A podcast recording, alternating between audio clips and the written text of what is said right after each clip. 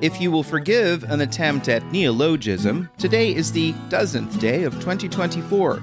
And as I typed that word, there are no squiggly lines to indicate that I have made something up. Does this word already exist? That is definitely not the purpose of Charlottesville Community Engagement, a newsletter and podcast that exist to describe a little of what's happening. I'm Sean Tubbs, and I'm very careful to not make things up. On today's program, City Manager Sam Sanders names a Pennsylvania official as his deputy for administration. Two top officials in land use positions at the University of Virginia are now the chair and vice chair of the Albemarle Planning Commission. Nelson County supervisors take the first step towards lowering speeds on Route 151 in the Rockfish Valley. And Nelson supervisors also agree to a schedule change for EMS personnel that will also require hiring more people.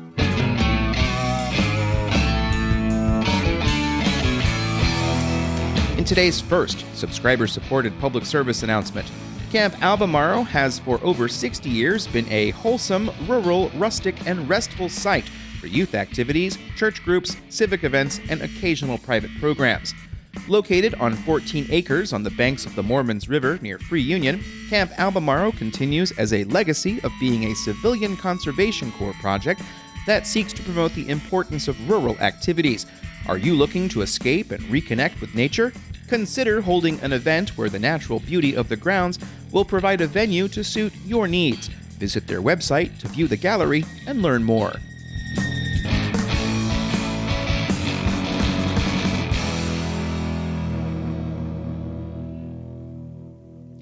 As promised at the first City Council meeting of the year, Charlottesville City Manager has named a third deputy to serve in city government.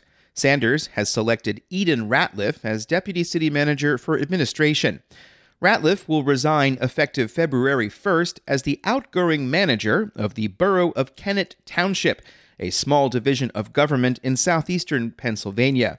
Sanders is quoted in a press release saying that he is excited to have Mr. Ratliff join the city manager's office and says that he will bring an energy and enthusiasm that will support the ongoing work to stabilize the organization.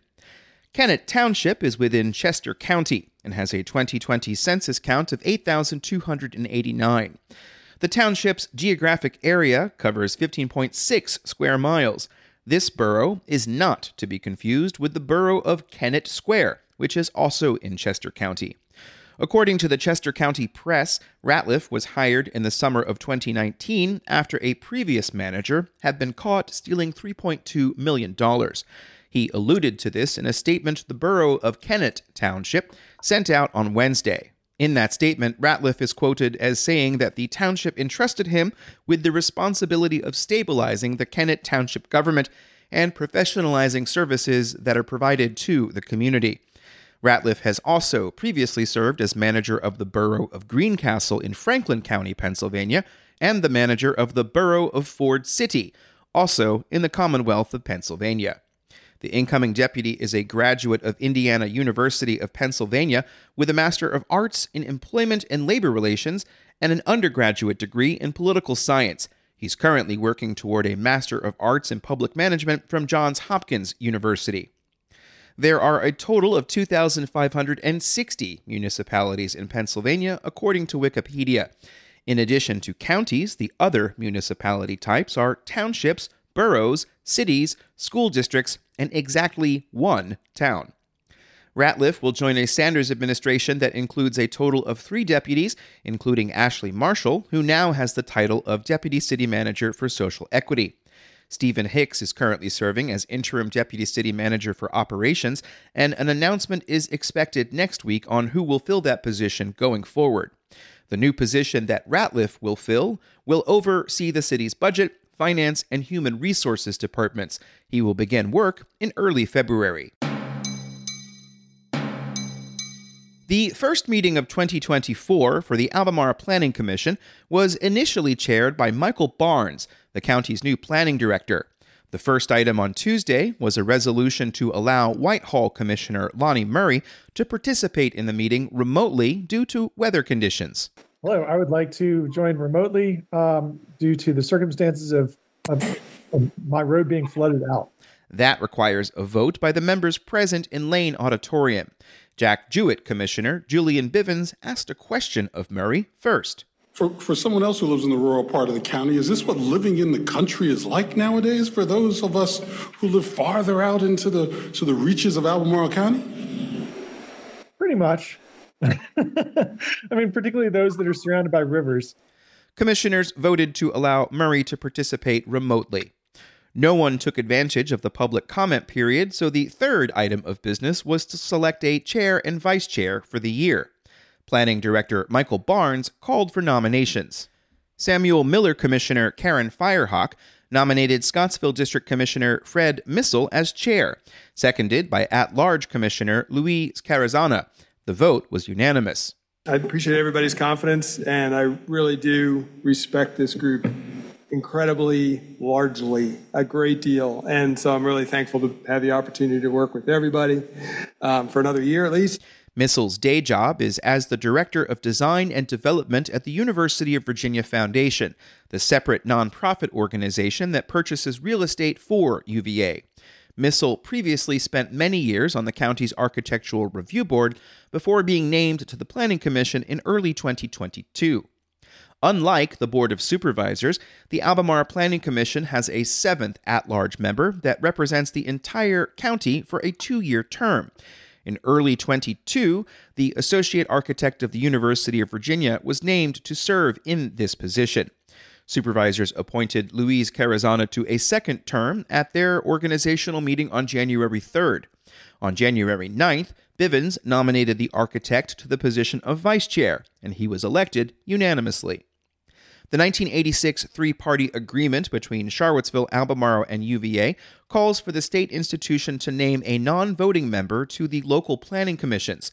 UVA's non voting slot on Albemarle's planning commission has been vacant since Carrazana and Missel were named by the board to be voting members of the planning commission. Things are different in Charlottesville where one of Carrazana's colleagues in the UVA Office of the Architect recently began his tenure as UVA's non voting representative on the City Planning Commission. Michael Joy is also an associate university architect, and he introduced himself at the City Planning Commission meeting on Tuesday. So, I'm a licensed architect in the Commonwealth of Virginia, and uh, I'm very honored and pleased to be here. Joy made his comments in the time period when commissioners provide updates to the public and each other about what committees they sit on. One of those groups is the Land Use and Environmental Planning Committee, which is a closed door body that consists of staff and appointed officials from Charlottesville, Albemarle County, the University of Virginia, and the Rivanna Water and Sewer Authority. The city's representative is now Rory Stolzenberg, who did not attend the December 15, 2023 meeting. Thanks to the posted minutes, we learn that UVA architect Alice Raucher is the chair of LUPEC in 2024. There were also presentations worth reviewing at that December 15th meeting. Albemarle and Charlottesville officials gave a presentation on the Resilient Together initiative to jointly work on adaptation to climate change. And Albemarle's Chief of Environmental Services gave a presentation titled Flood Resilience Through Investments in Infrastructure. These were not public meetings, so any discussions are not a matter of public record. Let's go back to the Albemarle Planning Commission. After selecting a chair, the group went through the list of assignments to various county boards and commissions. Before you in your package, you've got 15 committees there. In his capacity at the UVA Foundation, Missel serves on the Land Use and Environmental Planning Committee.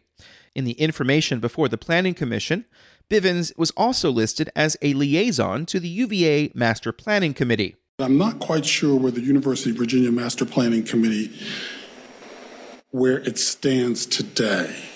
Um, it, it's I, I, just don't know. So until we have a sense of that, and maybe if the vice chair knows if there's has a sense of where that might be, I but I don't believe it is met in a bit of in a bit of time. Carrazana said he would seek out more information about that master planning committee status. Bivens confirmed his continuing appointment to the Land Use and Environmental Planning Committee. One item decided on Tuesday is who will be the liaison to the working group working on AC 44, the county's comprehensive plan update. Carrazana had been serving in that capacity, but Murray will be the next representative. In the discussion, the Planning Commission and Barnes also noted that the Capital Improvement Oversight Committee has been disbanded. The Planning Commission would go on to get a presentation on the Broadway Blueprint, an economic development planning study. More on that in a future edition of the newsletter, as well as a return to the December 19, 2023 meeting on AC 44. The Nelson County Board of Supervisors has formally asked the Virginia Department of Transportation to take the first step toward reducing the speed limit on a portion of Route 151. They made a motion at their meeting on Tuesday. The conversation began when Central District Supervisor Ernie Reed said he had met with County Administrator Candy McGarry to discuss the idea of making the road safer. Uh, the county administrator and I have had some discussion about going forward on the procedure for looking into um, uh, reducing the speed limit and restricting through truck traffic along 151 okay. in the Rockfish Valley. McGarry said the board could vote on a request to conduct the speed study, which would be the first step in reducing the posted speed limit. After some discussion, the four supervisors present voted to formally make that request. South District Supervisor Jessica Ligon said she wanted to request a speed study on US 29 to reduce the speed limit from Lovingston south to Nelson County High School. It's a bit dangerous getting on 29, and we have a new business across the road from Vito's. Um, and a lot of people are making a U turn off of North 29 onto South 29, and that is impressive. VDOT engineer Robert Brown asked if the board would like more information about access management options on US 29 in the future. There was not a formal resolution, but supervisors had consensus to proceed. The Virginia Department of Transportation is also conducting a study of 14 miles along Route 151 in the Rockfish Valley. In November, VDOT released a 32 page report with potential improvements to address safety concerns. North District Supervisor Tommy Harvey was absent from the meeting.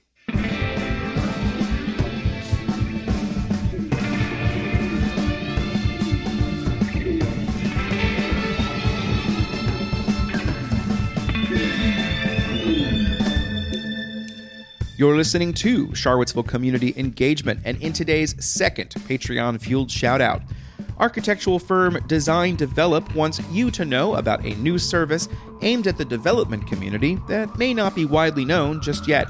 This is 3D point cloud scanning. This is a technique that uses specialized equipment, such as 3D scanner systems, to gather a large amount of data points that represent the surface of the scanned object or scene. The applications of 3D point cloud scanning are extensive and cover various fields, including architecture, cultural heritage preservation, virtual reality, industrial design, manufacturing, and more. These applications require accurate 3D spatial information, and Design Develop's workflow provides precise and comprehensive results, all while being more cost effective than traditional methods. Design Develop has expertise in this workflow for their own needs and now has a dedicated team offering this service in the Charlottesville and Albemarle area. If you're involved in the real estate, design, or construction industry, feel free to contact them for more information or a free quote. Visit their website for an introductory video that captures the 3D point cloud scanning of the downtown transit center. There's a booklet that might explain more.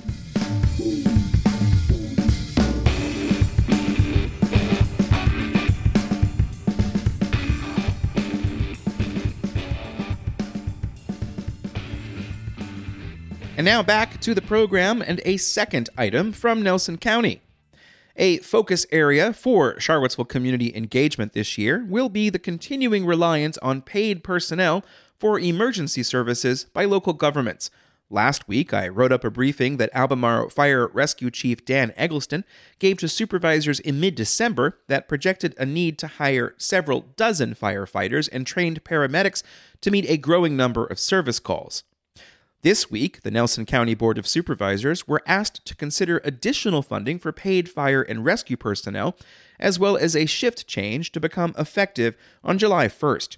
Candy McGarry is the Nelson County Administrator. This item has come up uh, just in conversation between myself, um, Chief Sheets, and also uh, John Atkins, our Emergency Services Director, um, just regarding the issues that uh, we are having in um, retaining and attracting um, specifically advanced life support and paramedic um, uh, EMS um, staff. Nelson County contracts with the Wintergreen Rescue Squad for paid emergency medical services. That's an arrangement that's been in place since 2006. Two crews of 24 7 coverage within the county. Those crews currently spend 24 hours on and then have 48 hours off. The proposal is to transition to a schedule of 24 hours on with 72 hours off. Everyone around us, um, Augusta, Amherst, Buckingham, and Fluvanna, have gone to this schedule, and we are competing with uh, EMTs and paramedics um, with those agencies. Curtis Sheets is the chief of the Wintergreen Rescue Squad, and he apologized to the board for coming to them outside of the budget cycle. He said he has lost half of his staff to other jurisdictions, and there are currently no qualified applicants.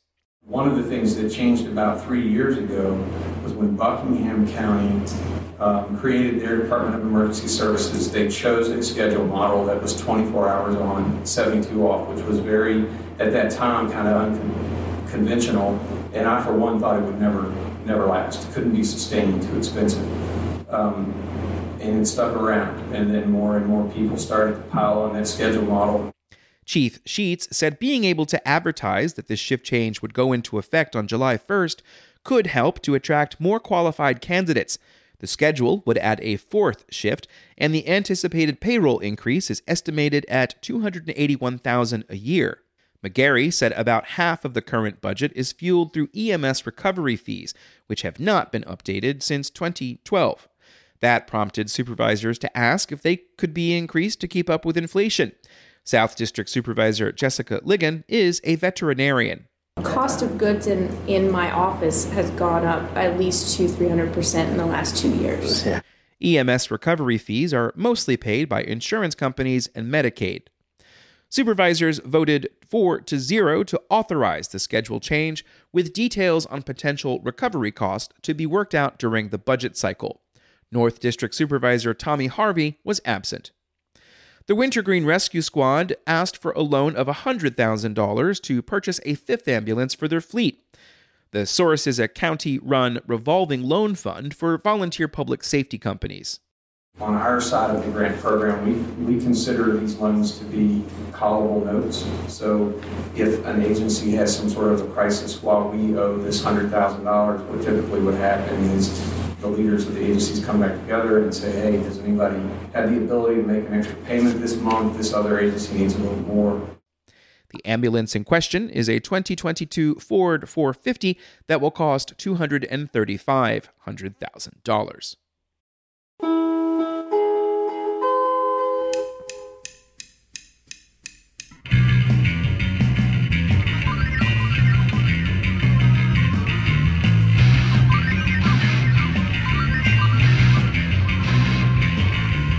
And that's the end of this particular podcast.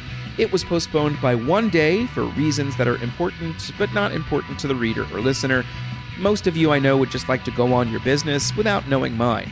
However, if you do want to know what's going on with the production cycle, then please do look up my notes page on Substack. There's a link in the newsletter. This is the 624th edition of a newsletter that is distributed through Substack and paid for by readers and listeners who would like to keep it going. There are hundreds of you, and I'll keep holding up my end of the bargain as long as there's enough revenue coming in. And if more revenue comes in, I'll hire people. Now, a haiku. Keep this going. Ting matches first Substack fee. Then all can read more.